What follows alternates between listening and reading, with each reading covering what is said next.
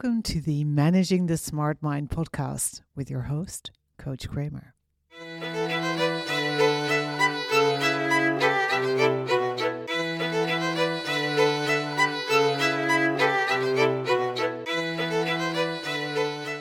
This is episode 19 Honoring Your Need to Be Alone.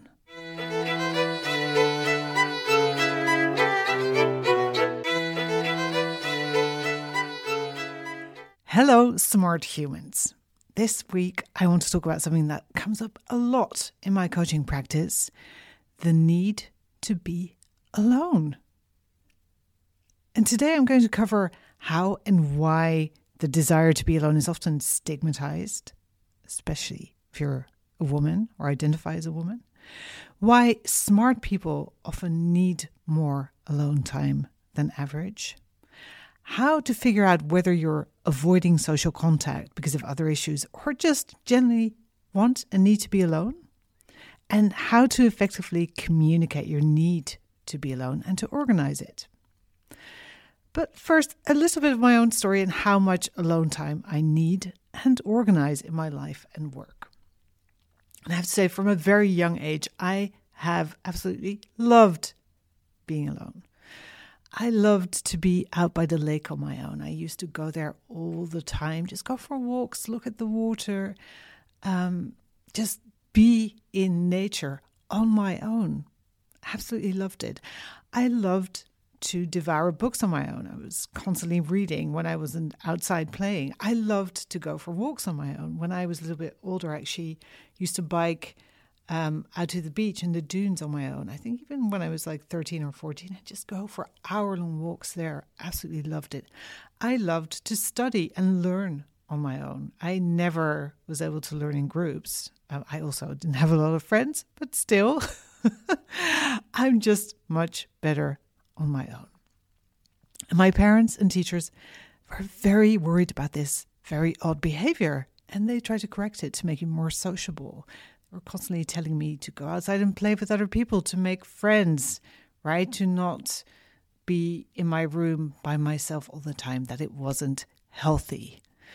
But this didn't work other than making me feel very bad about myself because I just reverted to being alone as soon as I could. And when I became a teenager, I actually started traveling alone. And I have to say, I have never stopped. I have been to Japan, to the US, all over Europe on my own. It is the best, and it's also the best thing for my brain, for my smart neurodivergent brain.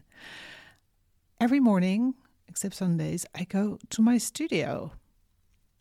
I go for walks on my own. And even though I have the most wonderful family, I still travel alone as well, a lot. And of course, I'm not really what other people might consider normal. This is just what works for me. For me, it's quote unquote normal to spend maybe 50 or 60 hours a week alone on my own. And if you too are an outlier when it comes to your brain, odds are that you're also an outlier when it comes to the need to be alone. And you may actually be judging yourself for this. And that isn't strange, right? Because the desire to be alone is often stigmatized, especially when it comes to women. And of course, from a biological perspective, historically, being alone is a bad idea, right? Humans are wired to survive in tribes. There is safety in numbers. So the more primitive part of our brain may not like you going off on your own, nor may the people in your social circle. And from a societal perspective, it is definitely discouraged and judged, right? If you want to be alone, there must be something wrong with you. Don't you like people? Then you're not social, you're not well adjusted, etc. Especially if you identify as a woman, because you're supposed to be loving and nurturing and all about connecting, right? That's supposed to nourish you. And of course, for centuries, it simply wasn't safe to be alone as a woman, and it still isn't sometimes, sadly. But even in the 20th and 21st centuries, when living, traveling, spending time as a woman became possible, it was still seen and still is seen as an aberration. Interestingly, Men who want to spend lots of time alone are categorized as, for example, adventurers, geniuses, inventors, inventors, spiritual leaders, etc. Women, not so much. I think crazy cat lady is one of the more flattering labels people tend to use for women who want to be alone. I'm not even going to list the others. But even though it's worse for women, men and children who love their own company can get in trouble too. Children who want to be alone, like me, are thought to be emotionally challenged and in need of fixing. People who aren't excited about yet another office outing are obviously poor team players. And if you like to be alone, you may have been told by family, friends, colleagues that you're boring, a spoil sport, you're not social, etc., etc. And listen, all of this is ridiculous. it's just another example of black and white thinking. And if you don't know what that is, check out podcast episodes 12 and 13. Basically, the, the thought error is that people assume there are only two options. You either like to be around people or you like to be alone. And of course, this isn't true at all. Nobody wants to be alone all the time. We are still all humans. And nobody, I assume, wants to be surrounded by people all the time. You can write in if I'm wrong about this. um, but the desire to be alone does not mean that you reject all other humans. It just means you do not want to share space and oxygen and like vibes and energy with them all the time. Now, this is where the slippery slope of guilt can come in, especially if you're internalizing all the judgmental voices that you may have heard or are still hearing. And you may be thinking, shouldn't I want to spend more time with my kids, my partner, my colleagues? Is there something deeply wrong with me? No, there is something wrong with the way we think about wanting to be alone. Wanting to be alone does not equal rejecting loved ones. It just means that you have a higher than average need to have your own space to think, to feel, to process, to ponder, to recharge. It isn't bad. It isn't good. It's just a neutral fact. So don't beat yourself up for it. And don't let other people's opinions and voices get into your head and make you feel guilty. Don't start doubting your relationships. The amount of time you want to spend with someone is not a measure of the amount of love you have for them. And don't ever start doubting your capacity to love and connect with other humans. It has nothing to do with the amount of time you spend alone. Instead, start listening to that voice inside that is asking for alone time and honoring it. It's seriously one of the best things you can do for yourself and your loved ones. Now, why do smart people tend to need more alone time? Well, in my experience, all smart humans, whether they're intro or extroverts, however poorly defined that may be, have higher need to spend time alone. And if they're also neurodivergent, you can probably multiply that amount by 10. And there's a lot there's lots of reasons why that is. It may be sensory processing sensitivity, right? You may be highly sensitive to sounds other people make. And it's just a desire to sort of be relieved from that. You may have a desire to do deep, meaningful work. You may not be that much interested in or stimulated or nourished by quote unquote normal conversations. You may have like an incredible amount of effort involved when you're interacting with other humans. If you're autistic like me, um, it may just be draining and take up a lot of energy, and you may just want to not do that all the time. You also may have this innate desire that many gifted people have to connect with nature, right? To really sort of immerse yourself in it without the dis- distraction of other people. You may also just need to recharge after socializing, however much you may enjoy that too. And there may be some overstimulation of your mind going on. Um, if you've been with other people a lot, you may be getting so many ideas and so much inspiration that you're being launched into racing thoughts and you want to get a break from that. And there are many, many more reasons why smart people tend to want to be alone. But as you can see, there's two broad categories. There's the desire for undisturbed time, for deep thinking, creativity, making new connections, etc., maybe integrating learning. And there's recovery time that you need because of the way you're wired, which may make interacting with people extra expensive energy wise. And both are massively important and should be honored. Now, sometimes a client will ask me, okay, that's all very nice, but I am not sure whether my desire to be alone stems from an actual need or from avoiding the discomfort that I feel when I'm interacting with other people. As in, I actually would love to spend more time with people, but I'm scared or at least uncomfortable about it.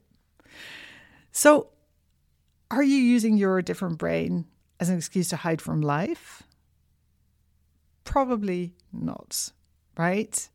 Um, and it's interesting, your brain can go into catastrophizing, right? If I give in to this desire to be alone, I'm going to end up all alone with no friends and family and so on. Your brain is very good at scaring you with these worst case scenarios, um, which is always good to realize. But second, just note that this is not quote unquote the way you are. This is not a forever fixed scenario. Maybe you really don't need a lot of people in your life right now. Maybe you feel fine with two friends and a partner, or two partners and a friend, whatever works for you. The most important question you need to ask is Do you feel good about your relationships right now? Do you feel complete, nourished? Right? If the answer is yes, then relax and enjoy your life and know that you can always adjust and start interacting with more people if your needs change. Now, this question also sometimes arises when people are trying to force themselves to spend time with friends they don't really enjoy being with. And most smart people have a hard time finding friends they can really relate to. I will talk more about this in a later podcast. So, if you'd always rather be alone than spend time with your friends, then maybe it's time to find some new friends. Your need to be alone in this case is actually a need for more interesting people to play with. So go find them. I think at some stage we'll have to host like an international podcast party so I can connect all the amazing smart humans listening. Okay, last part. Now that you know that you can honor your need for alone time, there's nothing wrong with you. It's just people having thoughts, right? And you having thoughts. Um, and just start honoring that need instead of judging yourself. So, the need to be alone, not wrong, bad. You aren't mad. You don't need to become more socialized unless you want to. But how do you actually make this work? How do you arrange for alone time in a world that isn't really designed for it? Well, it starts with really owning it. Own that you want to spend a weekend away from your family. Own that you love going for walks by yourself. Own that your idea of a perfect evening is curled up in a chair with a book. Own that you need maybe at least an hour a day to decompress after work, even if you share your life with other small and large humans. And then, where necessary and applicable, communicate this need clearly and simply. Do not beg, do not manipulate, do not plead, do not do the passive aggressive thing. Simply ask for what you want. For example, I want to spend an hour alone in the shed, attic, or park every other day. How can we make that work? Or, I want to go away for a weekend to do some deep thinking, sleeping, creating. Which weekend would work best? And a lot of my clients think their loved ones will be upset when they start claiming more alone time. And generally, they are always wrong because the people in your life are usually very relieved that you're finally being honest with them and telling them what you really want instead of people pleasing. Will you sometimes need to compromise? Of course, that's life. But it's so much better to ask for what you need and getting at least part of it than pretending that there's no need at all and getting very grumpy and resentful. So start claiming and owning and luxuriating in your alone time without guilt. And please Join me in normalizing the need to be alone, especially for smart women. It's not pathological, it's a healthy, beautiful thing. Carve out alone time for your beautiful brain and help others do the same. Have an amazing week with as much alone time as you need. And if you would like help with claiming alone time and setting boundaries so you can thrive, then get in touch.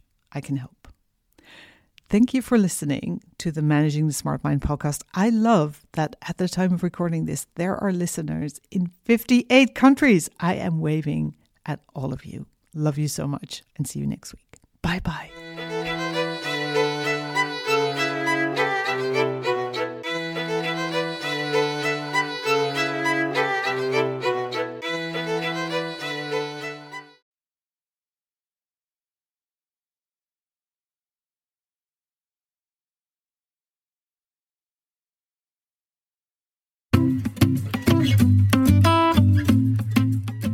Hey, smart human. You're probably listening to this podcast because you want to learn how to manage that smart mind of yours. And the first step is actually getting your bearings, doing a little brain audit. And I have the perfect tool for that the Mapping Your Unique Brain Workbook. And you can actually download it for free at www.coachkramer.org slash brain map. So that's coachkramer.org slash brain map. Go check it out and play with it and take your first step to managing your smart mind.